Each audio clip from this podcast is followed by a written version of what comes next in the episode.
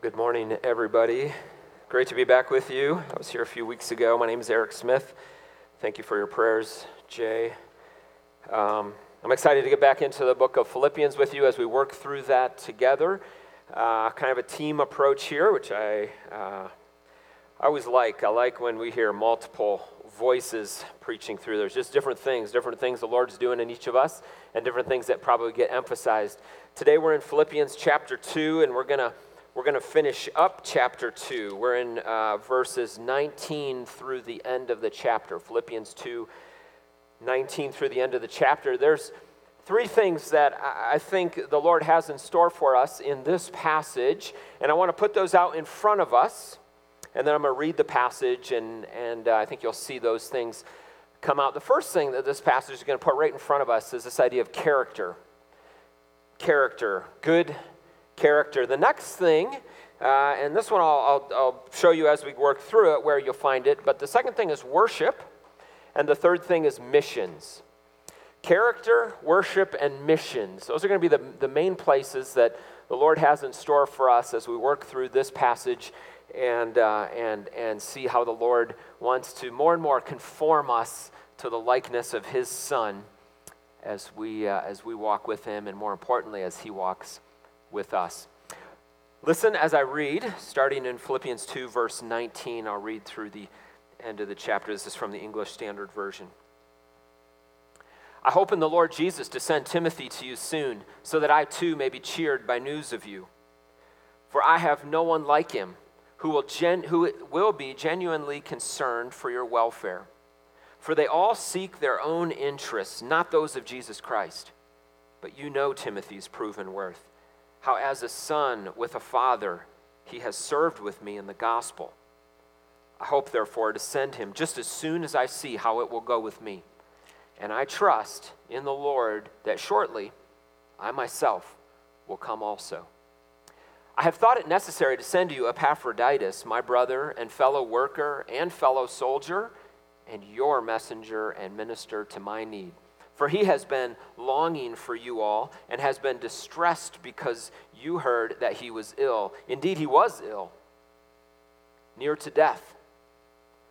But God had mercy on him, and not only on him, but also, but on me also, lest I should have sorrow upon sorrow.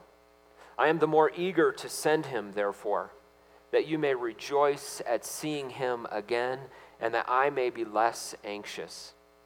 So receive him in the Lord with all joy and honor such men, for he nearly died for the work of Christ, risking his life to complete what was lacking in your service to me. Father, we, we know you are here, and we just turn our thoughts again and just ask. Use this time, all of it.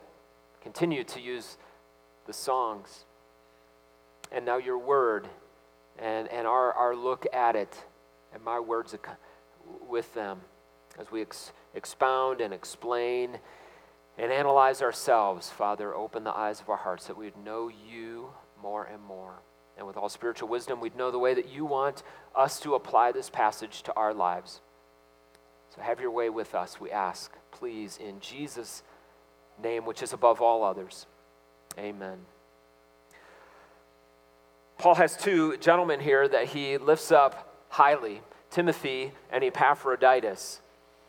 And he's telling them, the Philippians, I'm going to send Timothy to you really soon, and I'm sending Epaphroditus to you now. And of course, they don't know that until they get this letter, probably delivered by Epaphroditus. Let's unpack the passage here just a little bit, and then we'll, we'll, we'll get back into those three, three words that I think are, are really key to the passage uh, that Paul has and, and they flow from where Paul has already taken uh, the Philippians and all of us since then who have read this beautiful letter that he wrote to his brothers and sisters and ours many years ago. Paul has this traveling companion named Timothy that he picked up early on in his ministry. Timothy has proven to be uh, a, a, a wonderful addition, and as Paul says, he's like a son to me. Now, in, in our times, that, that may, has, may have some image for us, but it has a really significant image as Paul is sitting down and writing Timothy is like a son to me. Because in the ancient world, the son would almost always do what the father does vocationally. There, there, there were not as many educational options. Uh, there wasn't the knowledge of all of these things. There was not quite the ease of movement and, and uh, travel and, and access to information that we have now since the Industrial Revolution. The son would do what his father does, and this works out well in a sense because the son can see the father, and in those times, usually would see the father doing his craft, farming, metalworking. Uh, as a tradesman, interacting with others, he would bring his son along or sons along. Timothy is one of those who goes a different route. He doesn't do what his father did as a trade, whatever that was. He, at some young age, we don't know when, but we know when Paul writes to Timothy, he says, Timothy, don't let people look down on you for your youth. So here, both of these men are further along in their gospel ministry, and he's still telling Timothy, don't let people look down upon your, you for your youth, but be an example to them in all of your character, in how you live your life, in the disciplines, in your prayers, in your word, in your love, in all the work of the Spirit and his fruit that he bears. Timothy has come along with Paul and is being trained by Paul. And here, as well as glimpses that we see in the book of Acts, Timothy becomes, we might say, Paul's right hand man in some ways. There are multiple times in the book of Acts that Paul sends Timothy to another church, a church that has already started. I wonder if Timothy maybe wasn't quite the, the, the, the, the, uh, the one to pave the new trail, blaze the trail, as we might say. If we look back at, at, uh, at Acts chapter 16, where Paul enters, Paul and his team enter Philippi and are beginning to find who is the Lord working on? Who can we share the good news of Jesus with? And where is the Holy Spirit at work? Who is going to respond to that message? And we know that Lydia, uh, who deals in, in purple cloth and that sort of thing, who's, who's Jewish, responds well. We see unexpectedly the Philippian jailer responds to the message of Jesus and to the gospel. It's Paul and Silas who seem to be the ones who are gifted at doing that kind of work. And we don't read anything about Timothy until two towns later when we find out he also is part of this group that has gone into Philippi, then that went moved on and went to Thessalonica, and then they all got chased out of Thessalonica and they went to Berea. And it's there that we read that Timothy is a part of it. Timothy seems to be the one who's sent back to minister on Paul's behalf, certainly on Jesus' behalf, to churches that have already begun. What an interesting life. What an interesting man. And you'll get to say hi to him sometime. We can hear all about his journeys and what they were really like. For now, we get glimpses and pieces of it. But Paul speaks highly of him. I think the Philippians knew about this because of what I just said. He was a traveling companion with Paul. He's mentioned in the letter here, Paul and Timothy, servants of Jesus Christ, chapter 1, verse 1. They know Timothy. They knew his proven worth. They got to see it they probably saw his servant's heart. They probably got to hear him minister and, and, and expound on, on, on who Jesus is and maybe share what Jesus had done in other towns and other places and how the Spirit was at work. And for the Philippian church to be encouraged as these brand new believers were trying to conform their lives as they learn more about who Jesus is. But we get these kind of troubling words that, that I wish uh, maybe I wish there was more here. Maybe I'm glad there isn't. I don't know. For I have no one like him who will be genuinely, genuinely concerned for your welfare, for they all seek their own interests, not those of Jesus Christ. Ah, there are some believers also around here. Paul is, I think Paul's in Rome. I think he's either on, under house arrest or he's in a prison. We know he was under house arrest as he was awaiting his trial uh, before Caesar, and, and, and so he, he, his mobility was very limited. So he, people are coming to him, and they can do that, and, and he can send people out and all of that. But Paul is stuck in one spot. He's writing to the Philippians. I think he's there in Rome. I think he's probably interacting with Christians and followers in the Roman church. And, and he has some of his own traveling companions. And, and whoever it is, he's just not finding anyone who's willing to sacrifice and go to Philippi on his behalf. Now, it's no small sacrifice. It's not like, all right, hold on a second, Paul, let me see how much plane tickets are ah, looks like I can catch one in about a week, you know, about 150 bucks one way. Do we have that? No? All right, well, let's see what we can do. It was a 40 day walk. I don't know if you've ever thought about walking from Italy to Greece. Has anybody ever like, hey, I just think about a vacation. You, you want to walk from Rome? Let's go to Rome, and then let's just walk over to Philippi. 40 days, one way. Uh, he could have taken a boat. That probably would have shortened a little bit of time. Um, Paul certainly did that. They did that as they traveled about, and, and so that, that could be an option. But the standard way to get around was by foot. And so the request of Timothy was here you go. Here's a few dollars. Here's a sandwich. Well, Paul wouldn't have had that probably to give out, but I really need you to go to Philippi and encourage them, spend some time with them, build them up. And then I want you to come back and tell me how they're doing. And I'll just, I'll probably be here waiting for you.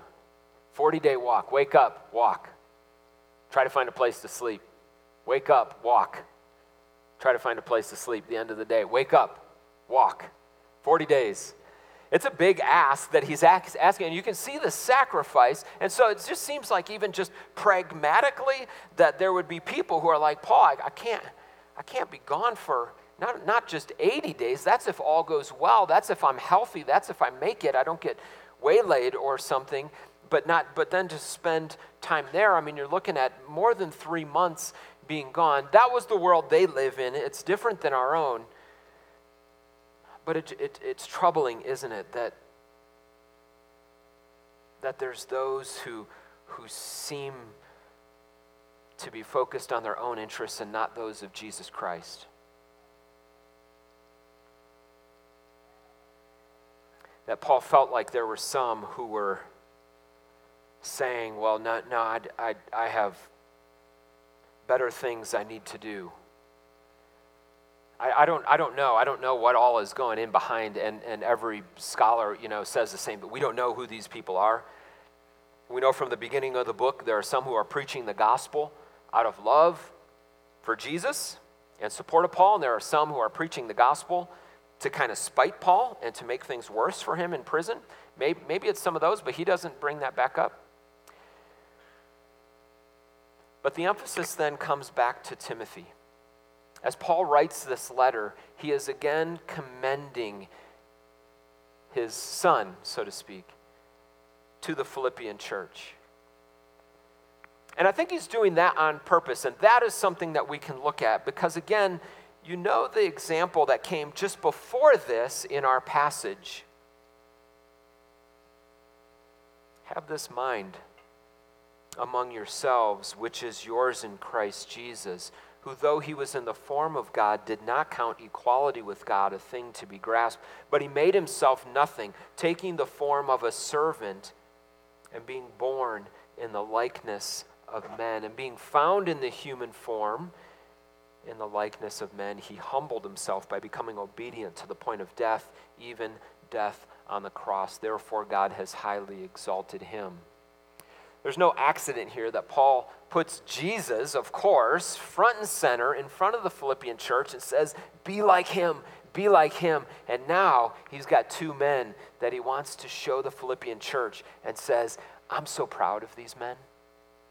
I'm proud of Timothy for his willingness for me to send him on in all sorts of ways, and Timothy's willingness to get up and go. Timothy was one, Epaphroditus was the other one in this passage. And his thing with Epaphroditus, Epaphroditus came from Philippi, made that journey to Paul, and brought with him a gift. We're going to look at that before we, we wrap up. But in chapter 4 of this, we, we know that he brought a financial gift so that Paul had some resources while he was in prison. This is how you take care of people in prison in the ancient world is you bring things to them so that they can buy some food so that they can care for themselves because very often that wasn't provided for them. So because he was there because not because of his wrongdoing but because of the gospel, they wanted to support him. They wanted to support the work he was doing and Epaphroditus was their messenger on their behalf. Epaphroditus somehow gets, gets ill. Uh, there's a couple ideas. One thing was he made this 40 day journey, and when he got there, after that 40 day journey, he entered into the ministry with Paul. And between the journey and the ministry, he just maybe exhausted himself, came up with some disease, maybe that he wasn't used to. We don't know how much he traveled. This is the only place he shows up in the scriptures. Maybe he got sick along the way. But no matter what the reason or where Epaphroditus got sick, what Paul saw was someone who was willing to complete what he started. Maybe, I, maybe he got sick along the way, and yet he continued to work and move and get the gift from the church in Philippi to Paul. And Paul is like, This is a man worthy of your honor. Because, and, and then I think Paul maybe inserts this because maybe Epaphroditus is like some of you. He'd go back and be like, I, I, got, a, I, I got the cold. No big deal. Paul's like, he almost died. That's, you just need to know that. You just need to know Epaphroditus almost died because of this, because it, it, it, was him not, not just happened to get sick, but in his efforts to do church in Philippi, what you sent him to do, he did it. And he grew ill.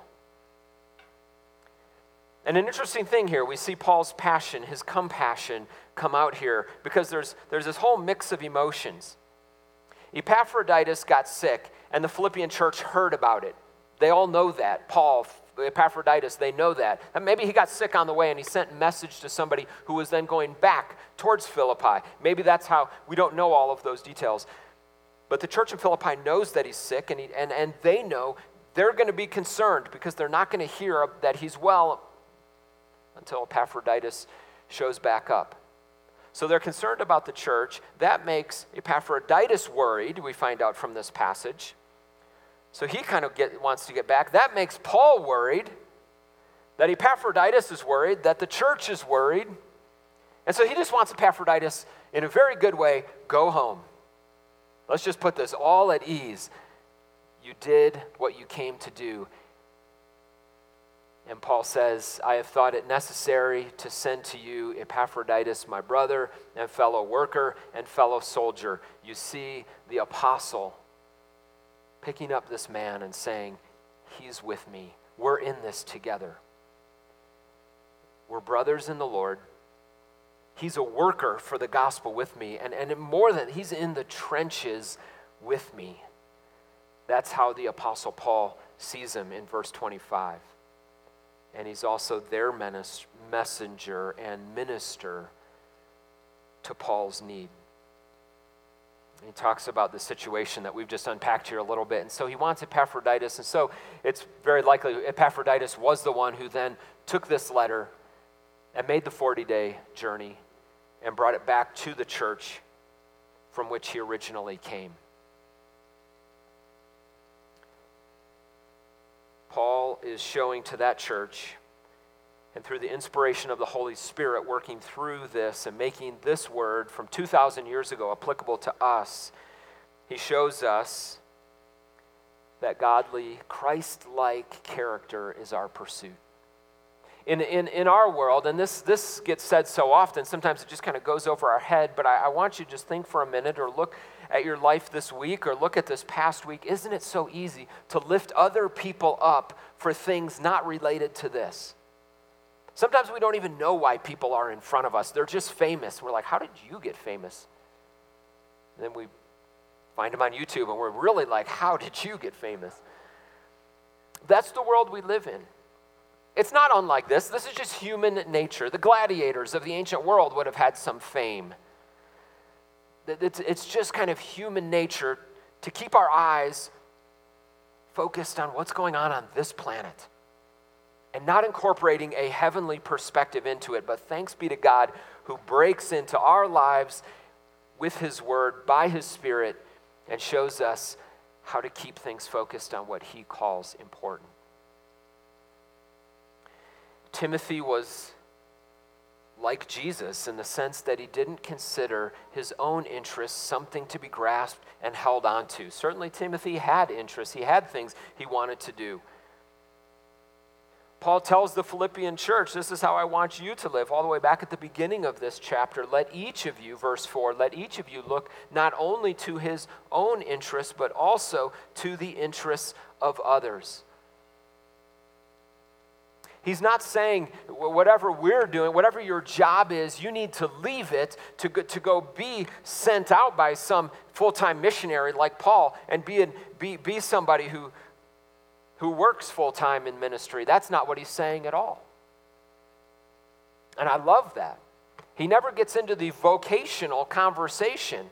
Okay, to be like Jesus, well, then you need to drop everything you're doing and you need to fill in the blank. Go be a, a pastor or a missionary or, or, or a street preacher or, or whatever it might be. Because the message of the gospel fits no matter how God has wired us and gifted us, and no matter what our job is. As Jordan said this morning, all of life, we get to work.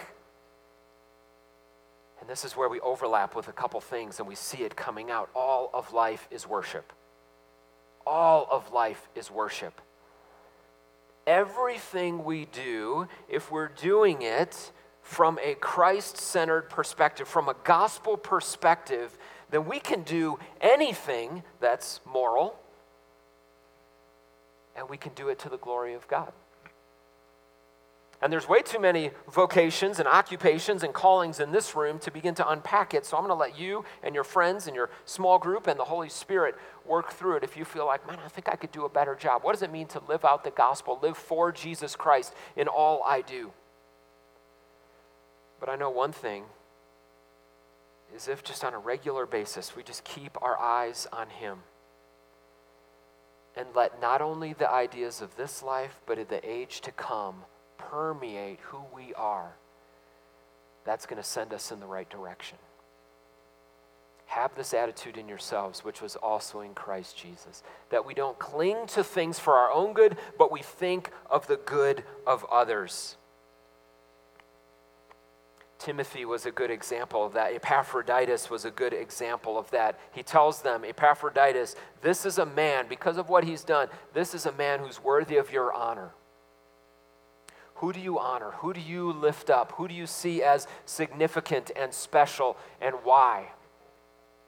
There are great missionary books, uh, and I, I, think those who have gone before us uh, in all sorts of spheres, Christians who have lived out their lives in a way that's faithful and commendable, and of course, never perfect, but there are beautiful, wonderful stories for us to read about and to share at, at, at, our dining room tables with our friends, with our family, just with ourselves to be encouraged. That's one way I think for us to do this is to look at the Timothys, look at the Epaphroditus all throughout the church's history. Take some time, learn those stories. And then we get to emulate them. We get to seek Jesus and we get to be like them. Timothy and Epaphroditus and Paul are examples, and there's so many more that, the, that God has given to us as time has gone on. Here's another thing practically that we can do. We're talking about character here, kind of this first idea of character still a little bit. whose stories do you tell from very recent history? Who story from this congregation in a good way, in a good way, do you share at your dining room table with each other? Now, I know that gets a little bit risky because we haven't finished our races yet. So, we're not trying to put somebody on a pedestal. But here are two men who are still alive that Paul has no problem saying, look at their character. It's like Jesus. How much can you and I talk about people who are living out their faith in commendable ways? And let's lift them up, especially for our kids.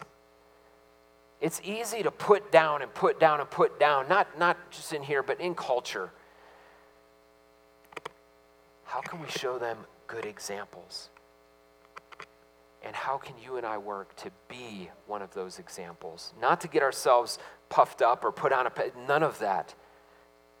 Seek Jesus, seek Jesus, seek Jesus, and live out faithfully wherever He's put us. And when we see somebody doing that, let's share that story.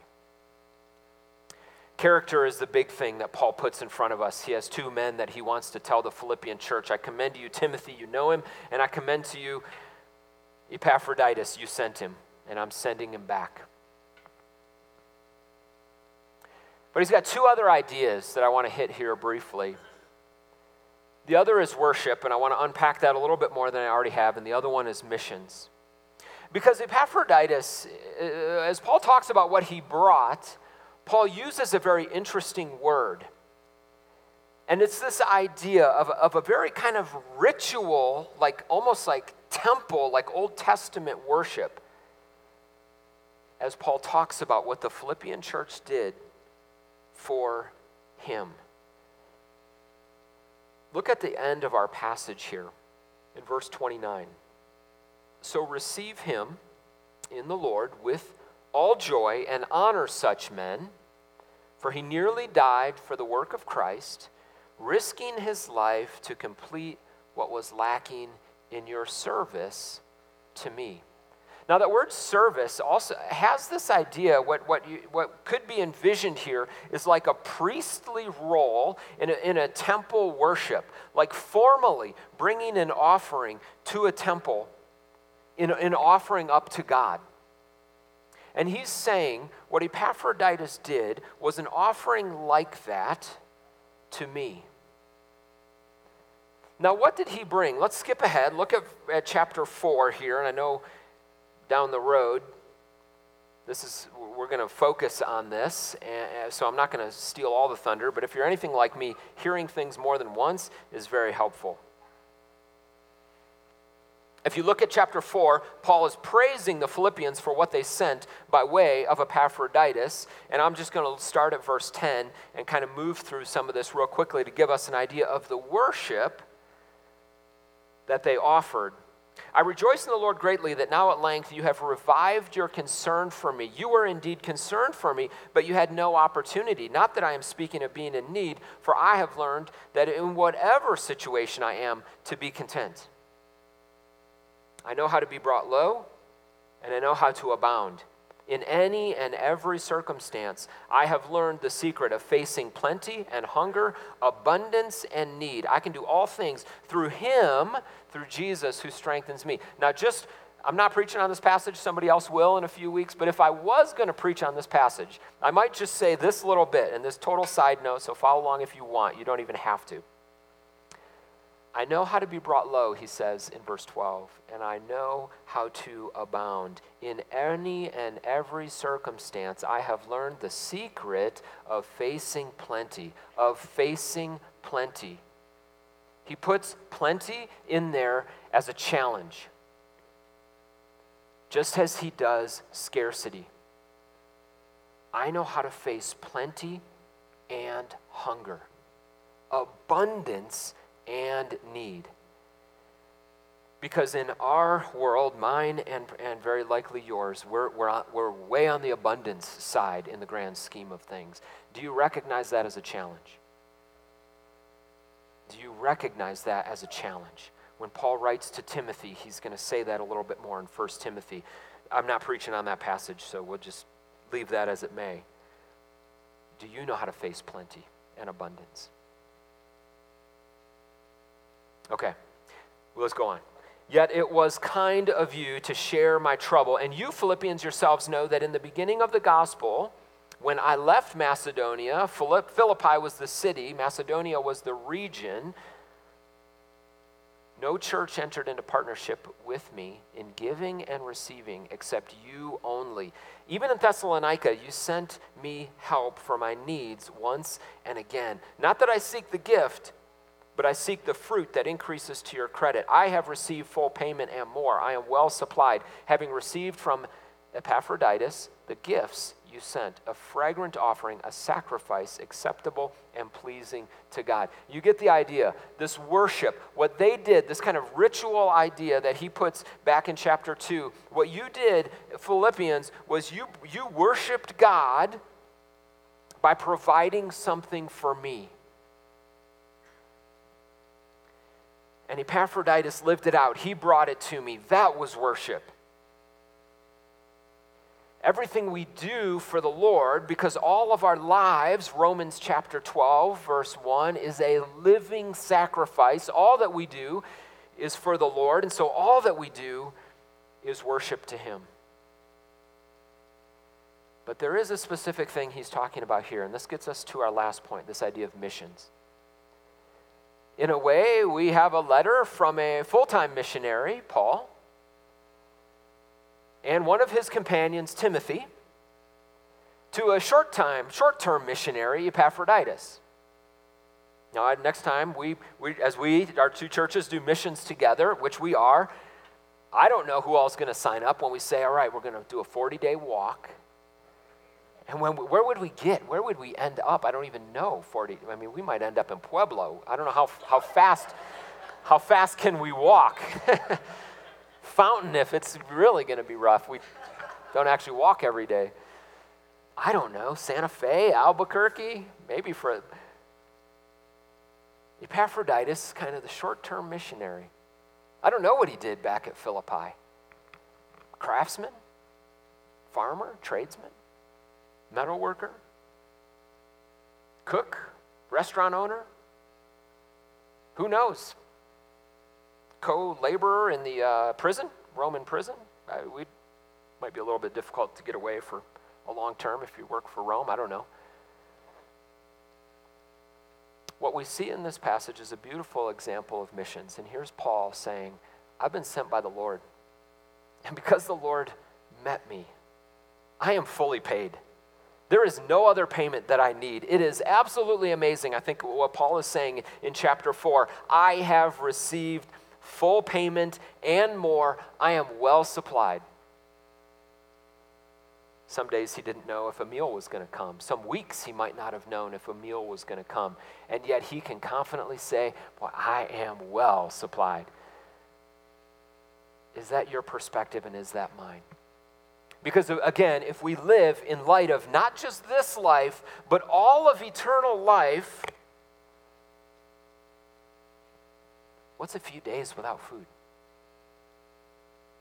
How glorious is it that you and I have the kingdom of God? In part, we see it now, fully, we'll see it in the age to come. The city in which the light of God just shines. And I think the love of God just permeates where there is no sin and there is no sickness. Thanks be to God. And there is no death. And there is no separation between us and our Lord Jesus. Fully being known and fully being loved we know we can experience that now, but admittedly, it's only in part. But there is a time coming that only gets better, brothers and sisters.